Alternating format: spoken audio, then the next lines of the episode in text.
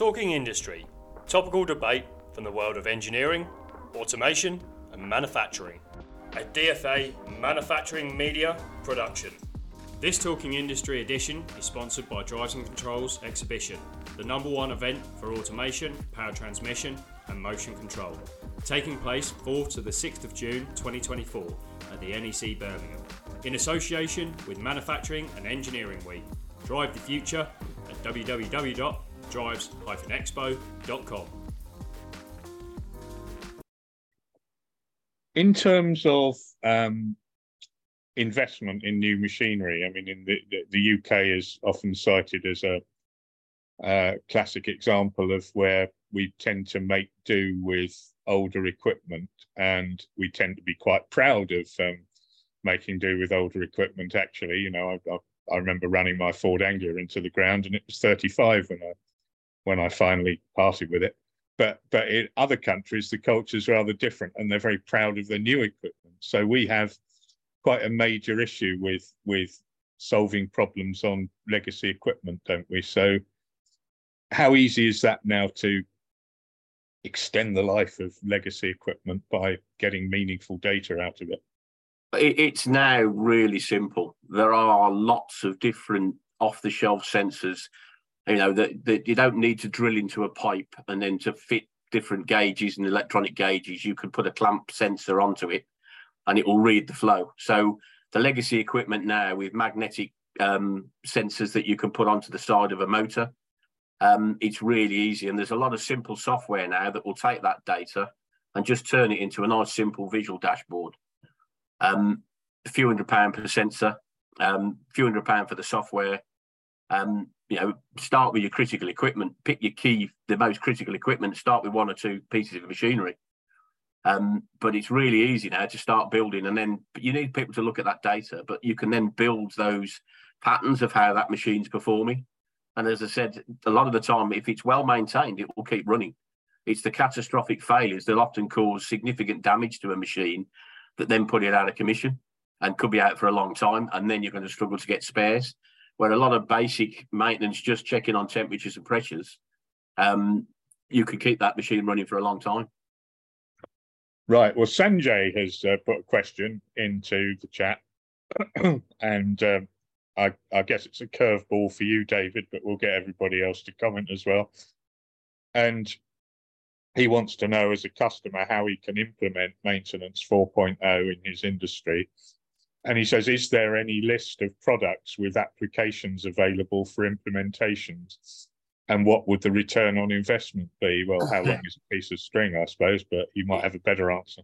Yeah, I'm, I, you need to know the impact, the cost of what your runtime per machine is, the the lost time for unplanned maintenance, how long, how old your machine. I mean, it is a a real broad question that, but I mean, it depends how long your machine, how old it is, how easy it is to get spares. Have you got spares on the shelf? If you haven't, how easy is it to get those spares? Um, and again, those these unplanned events are the ones that really cost you a lot of time. How long will that machine be down? Then works out how much disruption to your manufacturing. Have you got to put additional overtime on to catch back up? Are you going to lose customers and upset customers? Have you got penalties for being late? Um, you know, there's cost penalties for being late. Introducing Industry 4.0 is is relatively easy. You just need to understand the benefit.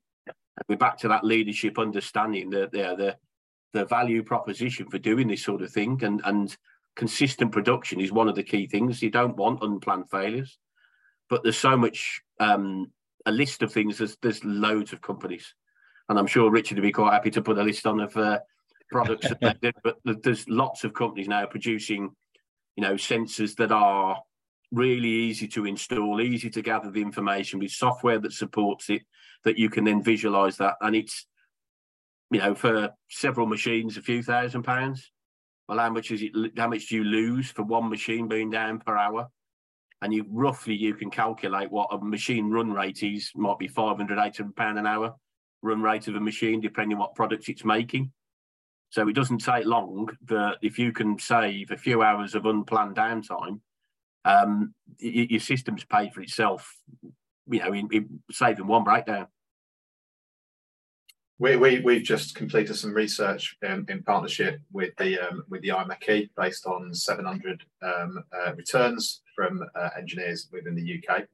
Uh, and and, and we, we asked about the average cost of downtime and the amount of, of unplanned downtime uh, that's experienced. So, uh, and, and that came back with the average unplanned downtime was 20 hours a week, uh, and the average cost of downtime was £5,000 an hour. my background's in food and bev, £5,000 seemed not you know not unreasonable. Um, so you know that that's a hundred thousand pounds a week or five million pounds a year that, that you're losing for unplanned downtime. Uh, and, and if you're operating a margin of uh, ten percent, uh, you know return on on sales, uh, you know you've got to make fifty million pounds worth of incremental sales to to recover the lost impact of that of that downtime. Um, and, and if you're talking as, as David is about spending, you know, several thousand pounds on a, on a sensor, you know, if you could just cut that by one percent, uh, you know, suddenly the return on investment starts to look, you know, pretty pretty eye watering. Um, that, that's a staggering figure, Richard, isn't it? I mean, because that's you're talking five million pounds for one company. Yeah, yeah. Understood. You know, you've you've looked at 700 companies, so if that's the average. Yeah, yeah.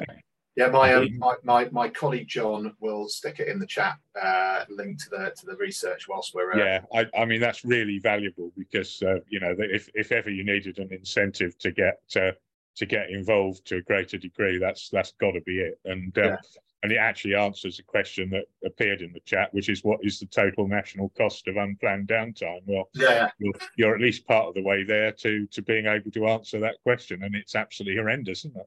Uh, it, it is. I mean, you know, back to you know, how do you start with this stuff? Our our tagline is, is start simple, grow smart within within my team, um, and you know, someone's someone's put in the importance of starting with criticality. Uh, everything in asset management starts with criticality. Find the machine or the process that that causes you the most pain.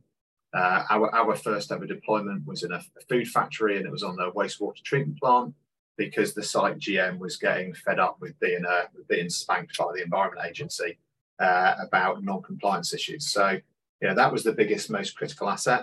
Uh, and for under ten thousand pounds, we we were able to get the, the live data to allow him to to bring that process back in back in control. Um, so um, so yeah, that, that's you know that that's the way to approach it. Criticality, start with critical assets, uh, and then just start small and, and grow. Don't don't get wrapped up in some global digital transformation because you'll never deliver any value. Brilliant. Um, there, there is a comment as well in the chat that's just appeared, and actually the chat's having a good conversation with each other, which I always I always like. Um, that says uh, five thousand pounds loss in downtime amounts to thirty seconds in a car plant. So. I mean, you, you can calculate once you start understanding your machine runtime, but you really just need every business is different. You need to understand the impact of the which machine or which machines, the knock-on effects, but beyond the value, you're even looking at your, your brand reputation with your customers. If you're missing delivery dates repeatedly for unplanned downtime, your reputation is is falling with your customers and winning new work. Now that's not necessarily measurable, easily measurable, but it's quite significant in the damage that it can have if you're not meeting your delivery schedules. Um, because winning new work is another element. So beyond the additional the additional cost of sort of downtime is is the wider aspects. Um, John, you you've been sitting there while our industrialists have been mm. chatting away, but w- what's your experience? I think from my side, we first need to decide what value are we trying to create. Now, in the kind of examples provided, I think we've been thinking about machines that are constantly in need to be operational.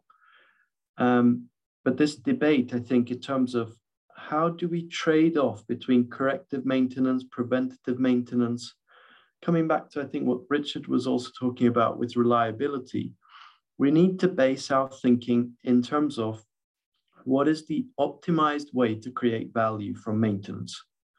I think it has to sit at that level. And in that process, you're trying to decide how much supply side activity you're you going to need? Supply side meaning the resources that you're consuming, spare parts, people, facilities, all those kind of things need to be optimized. And I think coming back to the discussion on ROI with return on investment, we really need to think about how much investment are we making in invest uh, in maintenance and what sort of benefit are we going to get in terms of the value that we're creating so in some situations and not very often sometimes having corrective maintenance where you're responding to failure might be the only way that you can deal with it and it's not often but uh, what i'm trying to allude, allude to is we need to have that strategic planning process for what type of maintenance is needed and what type of scenarios. What about? I mean, you, clearly you're going to need to create some sort of business plan, as, as David said, is which is critical, which is specific to any particular organisation. Uh-huh. But is there a template available that people could work with, or should they come to you, David, or to you, Richard, or to you, John? And, and they need say, to speak to us. Yeah, I think they need to. Every every business is so different that yeah. it's too it's too generalist to put it out. The key, as Richard said, is and and we look. What's your critical equipment? What's the sort of thing that's really going to damage your production if it's not running? So you start looking at the critical items, um, the high value items that are, are, are really going to damage your production and have the biggest knock on effect um, and and really start there. And and even if it's two or three pieces of equipment to start with, you'll really start to gather that information. Um, and that's the first thing, really. Start getting some information in to see how these machines are running. But it's using the data as well. It's not. We're all talking here about um, maintenance, but you can start looking at the effects. The data that you gather is usable throughout the business. So when you're looking at the machines running, and what what they're consuming from from power you can also look at utilization is it actually how often is it actually running so you can start to gather information from that you can put part counts and downtime codes against it. The operators can fill in if the machine stops. So you start to build in some um, downtime analysis.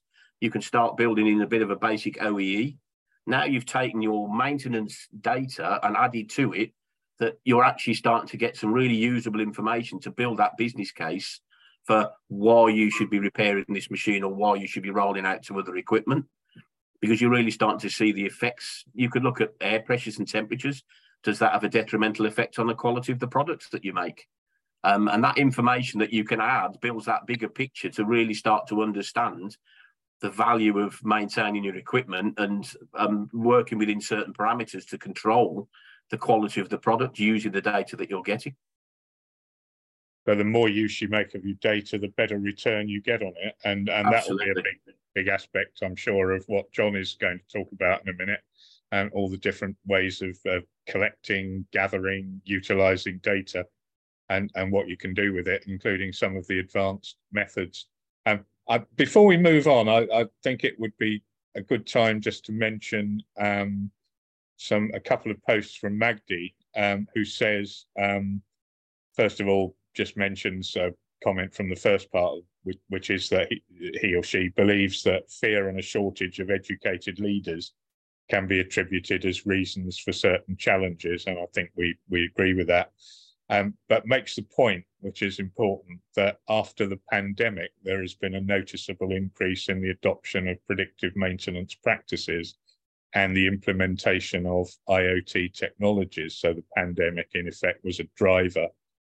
Um, and then goes on to say in a further post that they have installed um, prior to the pandemic vibration sensors on 20 machines using IoT technology. So that that pretty much backs up your your point, David, about um, you know the the ease with which this can be done on on legacy and this implementation brought significant benefits as it allowed us to remotely monitor vibrations and detect critical conditions. Our leaders were delighted with the solution as it eliminated the need to send engineers on site, which is another important thing, uh, unless a critical condition was identified through our vibration remote monitoring system. So that's a, that's a really good case study and um, and justification for for what we're all promoting I think, in this presentation. But has it been your experience that the pandemic was a driver in greater utilization? Um, well, John's nodding, so I'll go to him first, and uh, and then come, yeah. come to the I mean, I, I think what the pandemic has done is really escalate the digitalization processes. It's pushed companies to be more flexible, more open for working remotely, for sort of collaborating as well. Um, and I think it's really positive that um, IoT is spreading. It's really good to see that condition based maintenance is growing. If you look at one of the biggest challenges in maintenance is that we have a lot of uncertainty around reliability and the, the, the sort of maintenance requirements over time are highly uncertain. So if we can reduce the uncertainty, it will only help to improve the way the asset's health is managed. It will also have a huge sustainability impact in terms of potentially extending the life and getting more value out of the uh, assets that we have. So I think it's been very positive from a maintenance perspective and in terms of improving the use of digital technologies. Richard, your your comments on that? I, I think it's. I, am probably just going to build on, on David and John's point. Actually, I don't think I've got anything you know additional to add. Absolutely great. Yeah. yeah. So we're we're pretty pretty much covered there. We've got some questions coming in on, you know, data risks and uh, and so on, which I'll I'll defer for the time being, and and ask John now to to take the conversation on, in terms of the process of of getting data and how all the different technologies, including advanced methods of um, what you can do with them. Perfect. Thank you, Andy. So I think before I jump into technologies, I just want to set the context. So in the context of maintenance, we're interested in balancing supply and demand. I think that's really at the heart of this. If we're doing too much maintenance, it means we're potentially harming the value that we're creating. The machines or the assets are not available for use as much as they should be. Um, so what I mean with the supply and demand, just to break it down, demand could be things like the availability of the assets and how we're using them to create value. And supply is more on the side of making people away, uh, available, making maybe spare parts available, making facilities available. So having a balance between the supply and demand is critical so that we're making this profitable, we're making this meaningful to the customer. So now if I move towards technology, technology has to enable the balance between supply and demand. If I've got too many spare parts sitting over a long duration time, I've actually invested a lot of money, which isn't maybe creating value. So how do I now have this balance between supply and demand? And that's where technology should be positioned. So if I can't build that link, I can't make that justification for the return on investment. So there's lots of really exciting activities going on in terms of technology. So if I talk about, for example, uh, I'll start with ontologies. Um, ontologies are a way of semantically structuring data. Now, one of the things that we want to move into is maybe automation in data analytics. So in the context of condition-based maintenance, if I'm collecting all this information, I need to be able to cope with the, the amount of information that's coming in. So how do I now structure data? How do I actually feed the data into the models, into different stakeholders so that they can access it, view it, ontologies could play that role in terms of structuring the content, making sure that we have the data accessible and we're, we're actually feeding this in an automated manner. I think the other thing which is exciting about machine learning is um, we've been working with numerous companies where they often say that they don't have good data. They say that, you know, particularly in the context of legacy assets, um, when you go back 10, 20, 30 years, they're not, the data isn't necessarily mature. So the, the potential and the, the kind of work we're looking at at the moment is, could machine learning fill data gaps?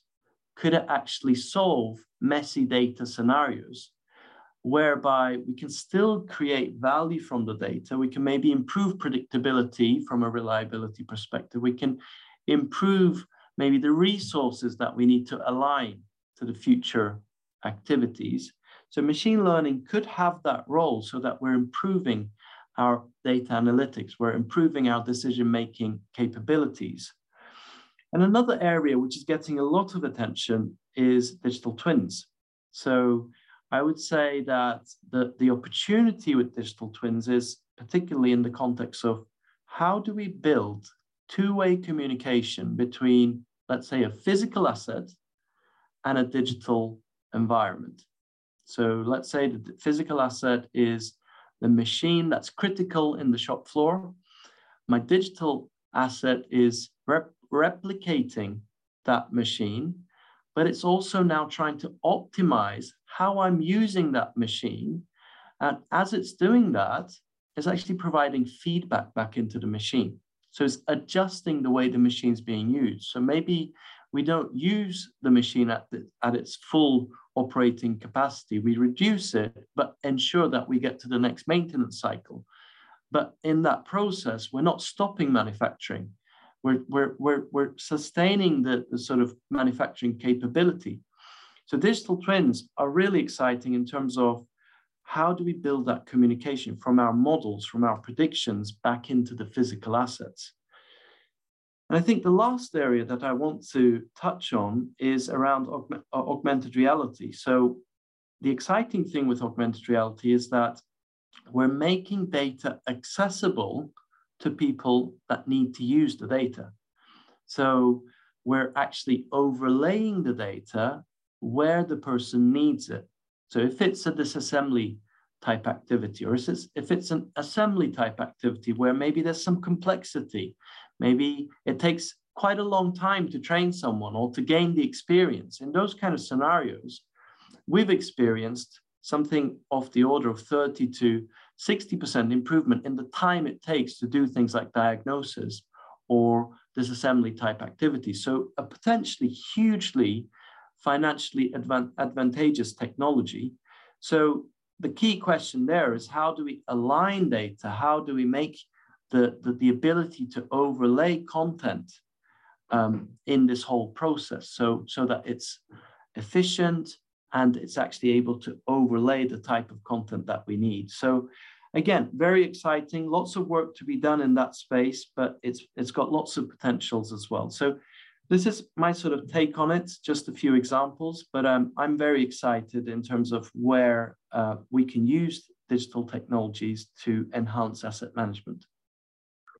A lot of those techniques are, you know, extremely advanced. I mean, um, how how how quickly do you see them being rolled out um, in a practical I think these sense? are being used already. These are not necessarily things that we're waiting for. There are many companies that are already using these. I think the question is how do we more widely use them? And how do we transform the way we do maintenance across organizations, across sectors, across the nation? I think it's more the scalability question. Right. Um, we've we've got quite a relevant question that's come in, and and uh, we're going to do a bit of experimentation now. We're going to try and uh, get Magdi to speak to us. Um, a bit of fun. Ah, here we go. Um, and therefore, if Magdi can speak to us, um, we can go ahead. Magdi, are you there? Uh, yeah. Can you can you hear me? Yes, we can. Yeah, good. Uh, good morning, all, and uh, pleasure meeting you all. Thank you very much for this opportunity. Uh, well, my question is is uh, uh, what are the risks associated with the implementing maintenance 4.0? Uh, um, specifically, uh, what are concerns uh, regarding the security of that data transmission? Um, this is the main uh, question. We talked about the beneficial of implementing uh, uh, digital technology, but we need what what are the risks? So to clarify that, uh, it would be great if you can give me more information regarding the, this question. Thank you very much. Thank you. John, do you want to take that first and then we'll uh, yeah. we'll um, ask the others as well? Yeah, I mean, it's an interesting way to look at it. Um, I think the risks probably lie in the process of collecting data. We're becoming more and more dependent on sensors but sensors are not always reliable. So how do we deal with that? Um, there's another aspect in terms of how do we process data? So there's a lot of concerns by many companies about machine learning being a black box approach. Um, and in that sort of context, how do you justify, how do you evaluate the recommendations coming from machine learning? There's some concerns there. Not all machine learning based methods are black box, but there are, there are there's some perceived risks.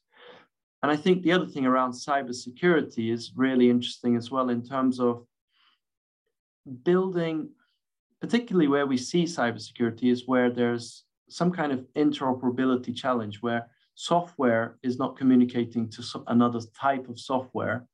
And then there's some gaps. And then we have this interoperability issue where cybersecurity, the risk, the threat grows.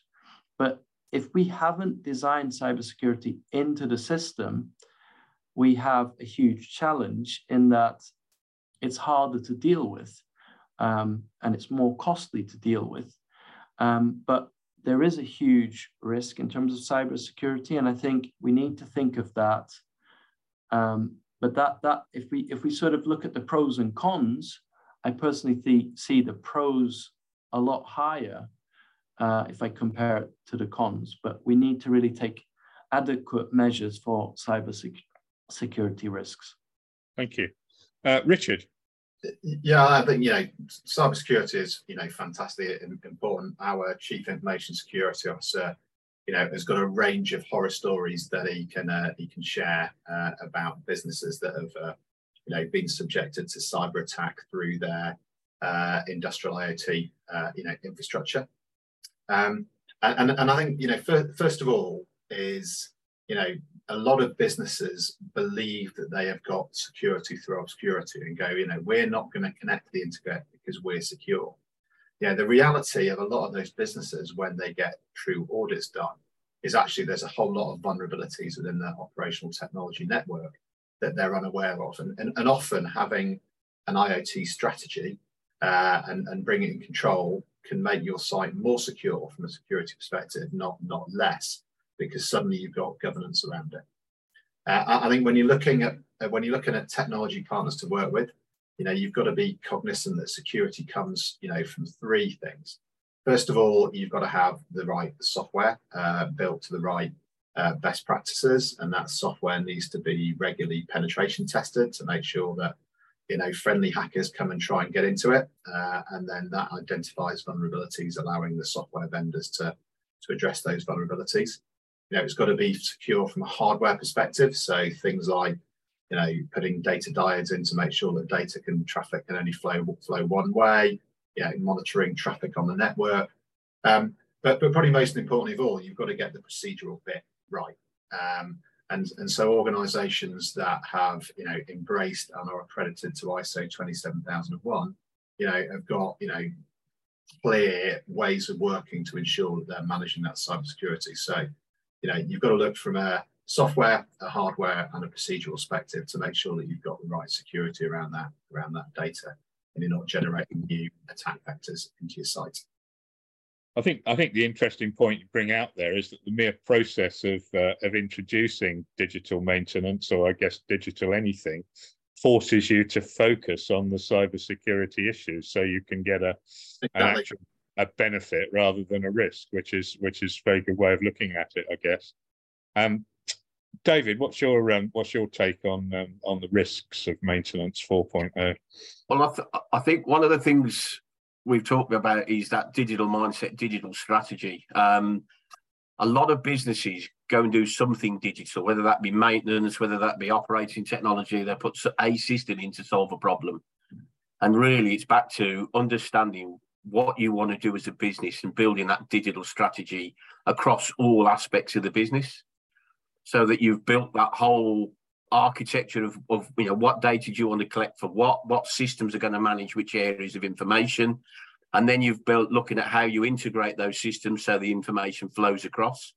A lot of the time as as um, john's already saying that some systems don't communicate. That tends to be that they've been bought in isolation and without that overall strategy you're not looking at how these systems are going to communicate how you're going to collect your data, how are you going to secure it, and it's those sort of API links or links that or tenuous links that you're trying to get to push data from one system to another that create that risk. You're collecting the wrong data or you're not using the data. So you really need to sort of understand what you want to do, what you want to measure, and how you're going to collect that information and make it usable data. Because a lot of the things we talk about, yes, cybersecurity, absolutely, it's your firewalls through through various your various systems. If you're looking at um, aerospace or military and other areas, you're looking at data segregation. So what data shows how a part's made, and you've got to isolate. So it's how you sometimes anonymize some of the data so you can still use it. So there's you have to look at what you need as a business, but collecting the right data and making usable data because if you're not, you've got to go in the right way, the right approach. If you're not getting the right information, using it correctly, you actually one of the biggest risks is that it doesn't you don't realize the benefits because you haven't implemented it correctly. And actually it starts to fail because then the leadership look at it and go well that was a waste of time. We're not really getting any value from it. So you really need to understand what you want to do why you want to do it what data you want to collect how you're going to collect it who needs to see it and what you're going to do with it so that you you, you understand how to get the value from it Thank you for listening to Talking Industry. This Talking Industry edition is sponsored by Drives and Controls Exhibition, the number one event for automation, power transmission, and motion control, taking place 4th to the 6th of June 2024 at the NEC Birmingham, in association with Manufacturing and Engineering Week. Drive the future at www.drives-expo.com. Stay tuned across all podcast apps, follow us on social, subscribe to our newsletters, and keep up to date at talkingindustry.co.uk.